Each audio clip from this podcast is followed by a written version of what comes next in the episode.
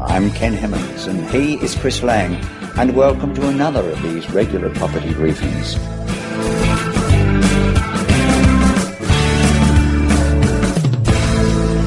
Again, a warm welcome to you, Chris. It's always a pleasure, Ken. There's been a few media articles recently talking about the office markets around Australia. And in an earlier podcast, you gave us some insight into the growing trend of community hubs. The other day, I think I read something about a company called Liquid Space. What is it exactly that they're doing? Well, it's interesting you should raise that, Ken, because for my mentor group, in the last quarterly webinar. At the end of each one, I like to cover, mainly because people ask for them, is what trends are emerging and coming forward or have been established and so forth. And in the summer webinar, or the, sorry, the autumn webinar, I covered community hubs. And this liquid space is interesting because it's emerged, well, it has been for a while in America, and probably the, the best comparison, which most people would probably know, is Airbnb. I think most people are familiar with that. It, it's a an online facility which allows private individuals to list their available rooms or even their their homes to allow travellers to book those on a short term basis. And as you can appreciate, this is providing some real competition for the traditional hotel chains around the world. And using a similar model, uh, this firm called Liquid Space is now providing the same opportunity within the office sector. Now, with a travel, you can understand that it's opened up a whole new marketplace, both for the owners and the, the travellers, so that they now have a choice other than the main expensive or not so expensive hotels, but which are pretty impersonal. And whereas this way, you it's like going into someone's home if you're doing it on a, as a traveller. And again, with the the office market, it's going to have a, a similar opportunity for those that are wanting short term accommodation. So you've drawn a parallel with Airbnb. Who exactly do Liquid Space see as their target market for generating the necessary online listings? Well, what Liquid Space does is allow non property firms like lawyers, accountants, and small business, small to medium business in general, to obtain some rental for the unused space that they have in their offices that they lease on a short term basis. Now, in some of the earlier podcasts, we discussed the vacancy rates around Australia. And If not, I'll just quickly recap that. You know, the national vacancy rate currently is is hovering around the 12% mark. And that represents all up about 2 million square metres of unused space throughout the whole of Australia, mainly the capital cities and the suburbs, where Melbourne and Sydney are currently sitting around 8.5 to 9% vacancy, and Brisbane and Perth are around 14 to 16%, likely to both increase somewhat, particularly Perth, over the next few years. Now, this space is currently unoccupied and also unlet or unleased. However, in addition to this, there's a further 5% of the office stock which is currently let but unoccupied. So, in effect, this represents a hidden vacancy because it's presently committed under lease. And it's this 700,000 odd square metres of unoccupied offices which are simply sitting there that liquid space sees as their target market. Now, most of these small operators just have one or two, maybe three or four, I don't know, for some of them, if they've got, if it's a accounting firm, they might have half a floor vacant of four floors. And until it gets to that sort of size, they don't go and talk to the traditional leasing agent. Mostly they consider it too small. They just see it as a cost, if they've trimmed staff, a cost of running the business that just, yes, they're paying rent on it, but it's just too much of a hassle to go through the process of finding tenants and, and so forth. But as I said, it's not, it's really not for the larger firms that we're talking about. It's the smaller, you know, they, they may not even have a whole floor of, of an office building, just one or two or three offices available. And that's the market that currently is not being serviced. Or let's put it another way, the potential occupiers do not and cannot have access to those available space. You might, through a friend, hear about it and you do it on the on the side, but there's no formal structure or ability for people to access those sort of small available office spaces. Does that mean that they are competing directly with traditional leasing agents? Yeah, that's a good question.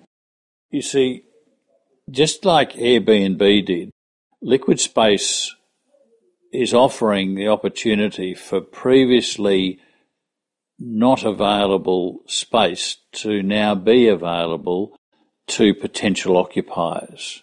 And that's really on their website, the listings that are there that people can match themselves up with. However, unlike Airbnb, the liquid space users were never able to secure smaller office areas like this before from traditional leasing agents. Because as I said, until it gets to a certain size, the firms wanting to sublet the space don't want to go through the hassle, but also leasing agents are not interested in, in handling just one or two small offices. You know, they want whole floors or at least half floors before they become. It's, it's not just worth their while in the time, effort, and, and relative to the remuneration that they get. Because traditional leasing agents tend to focus upon standalone, self contained tenancies where there's a need for a formal lease document. Now, Liquid Space steps around all that because all they are doing is providing a platform where the person that has these one, two, five, or whatever it is, small offices available can list their premises there. And as a potential occupier, you can go onto their website and indicate that that's exactly what you want and you want to take it for a, a day, a week, a month, whatever it is. And the website itself just puts the two of you together and then you directly with the holder of the office space available negotiate and resolve what it is that you or the arrangement you want to come to. So, in answer to your question, no, it's not going to directly affect the traditional leasing agents, nor is it going to detract or upset you as an investor either, because as far as you're concerned, your tenant is paying rent on the space whether or not they occupy it.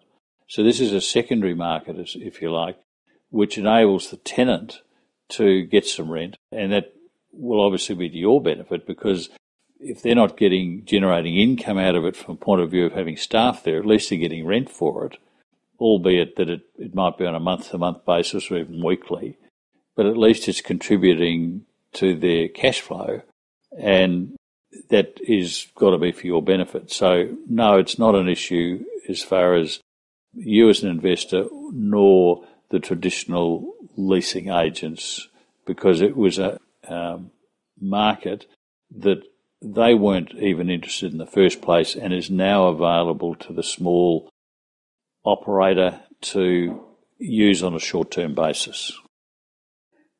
If you, as a, a small business, had an office area available, how would Liquid Space be charging you? Well, in the States, they really, Liquid Space is really only focused on the sort of hourly and daily bookings. They're changing that model, and that's what they're rolling out here in Australia. But the charge rates, there's two models. I said for hourly and daily bookings, they charge you 50% of the first booking. This is you, the holder of the space available. 50% of whatever you get for the first booking, 25% for the second booking, and then if it goes on a continuous basis, 10% of whatever you get from there on. So once you're on their books and operating, it runs at 10%. So therefore, if you go straight into monthly bookings, this is the second model, and you operate on a month to month basis, well, then they will only charge you 10% of whatever it is that you receive by way of rent from the occupier. So it's a pretty simple model. It operates, but as I said, the real secret is that it takes the middleman out of it. You know, it's a bit like crowdfunding and what have you. It's, it's, it's disruptive, but it's not disruptive in the sense that it's taking business away from the traditional leasing agent or shooting investors in the foot. As I said, if anything, it's it's to your advantage, and you ought look upon this as a plus as a an owner of commercial property because it just provides your tenant with an opportunity to ensure that the space they're leasing can be fully utilised, either through staff filling it or through uh, getting some rent when it's not occupied. It provides that flexibility, and you know it's, it's up to the tenant, your tenant, to come to an, a relationship or, or, an understanding, an arrangement with the incoming person. And look, they have the right to refuse and Just because someone says they want it doesn't mean they have to accept them. You know, if you're a lawyer, you're going to be pretty sensitive and or accountant to who you put in there as a, we'll call them a subtenant uh, or transient tenant, because they're going to be having access to your property. You're going to have to give them maybe a key if you get to know them on a month to month basis or a longer term arrangement. But they, the advantage is that they get to, they can have their calls answered. They can be given an extension within the the office. They can use the meeting room. You know, there's lots of pluses and minuses as far as uh, how it works. And, you know, all in all, it just makes a lot of sense. And I think it's very clever. So I think you'll find liquid space is here to stay. It doesn't replace even serviced offices because, I mean, that's a monthly commitment, ongoing, even if you have a virtual office. It's still a monthly commitment. This is only, you pay for it when you use it. And as I said, it may be ongoing, it may only be, it may be that you're travelling interstate and, and you just want to find somewhere in that capital city for a week or whatever it is that you stay, and you can go onto their website, set it up before you go, arrive, and you've got all your office facilities ready for you when you get there. What Liquid Space are providing sounds like a, a rather good arrangement. Well, you're right, because there are winners all around. I mean, any space just sitting there idle can be used by people who would otherwise be unaware of its availability. And Liquid Space simply takes a facilitation fee for bringing those parties together. Well, thank you, Chris, for keeping us up to date with the latest goings on in the marketplace.